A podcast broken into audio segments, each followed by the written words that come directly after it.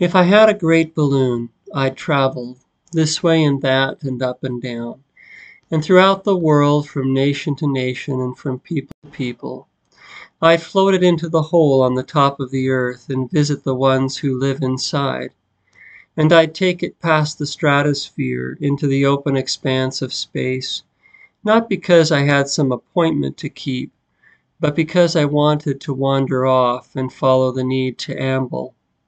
And I wouldn't tell the Martians I was coming. I'd just show up and pretend that I was one of them.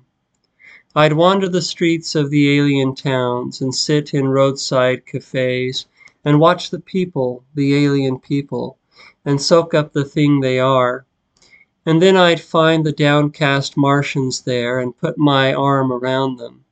I'd make them feel that I was one of them and pretend that I was theirs and they were mine. Yes, if I had a great balloon, I'd travel far. I'd make the universe my passion. And I'm not so sure that that is wholesome. Perhaps there are reasons for the bounds that tie, that tie us fast to this little earth. I don't know.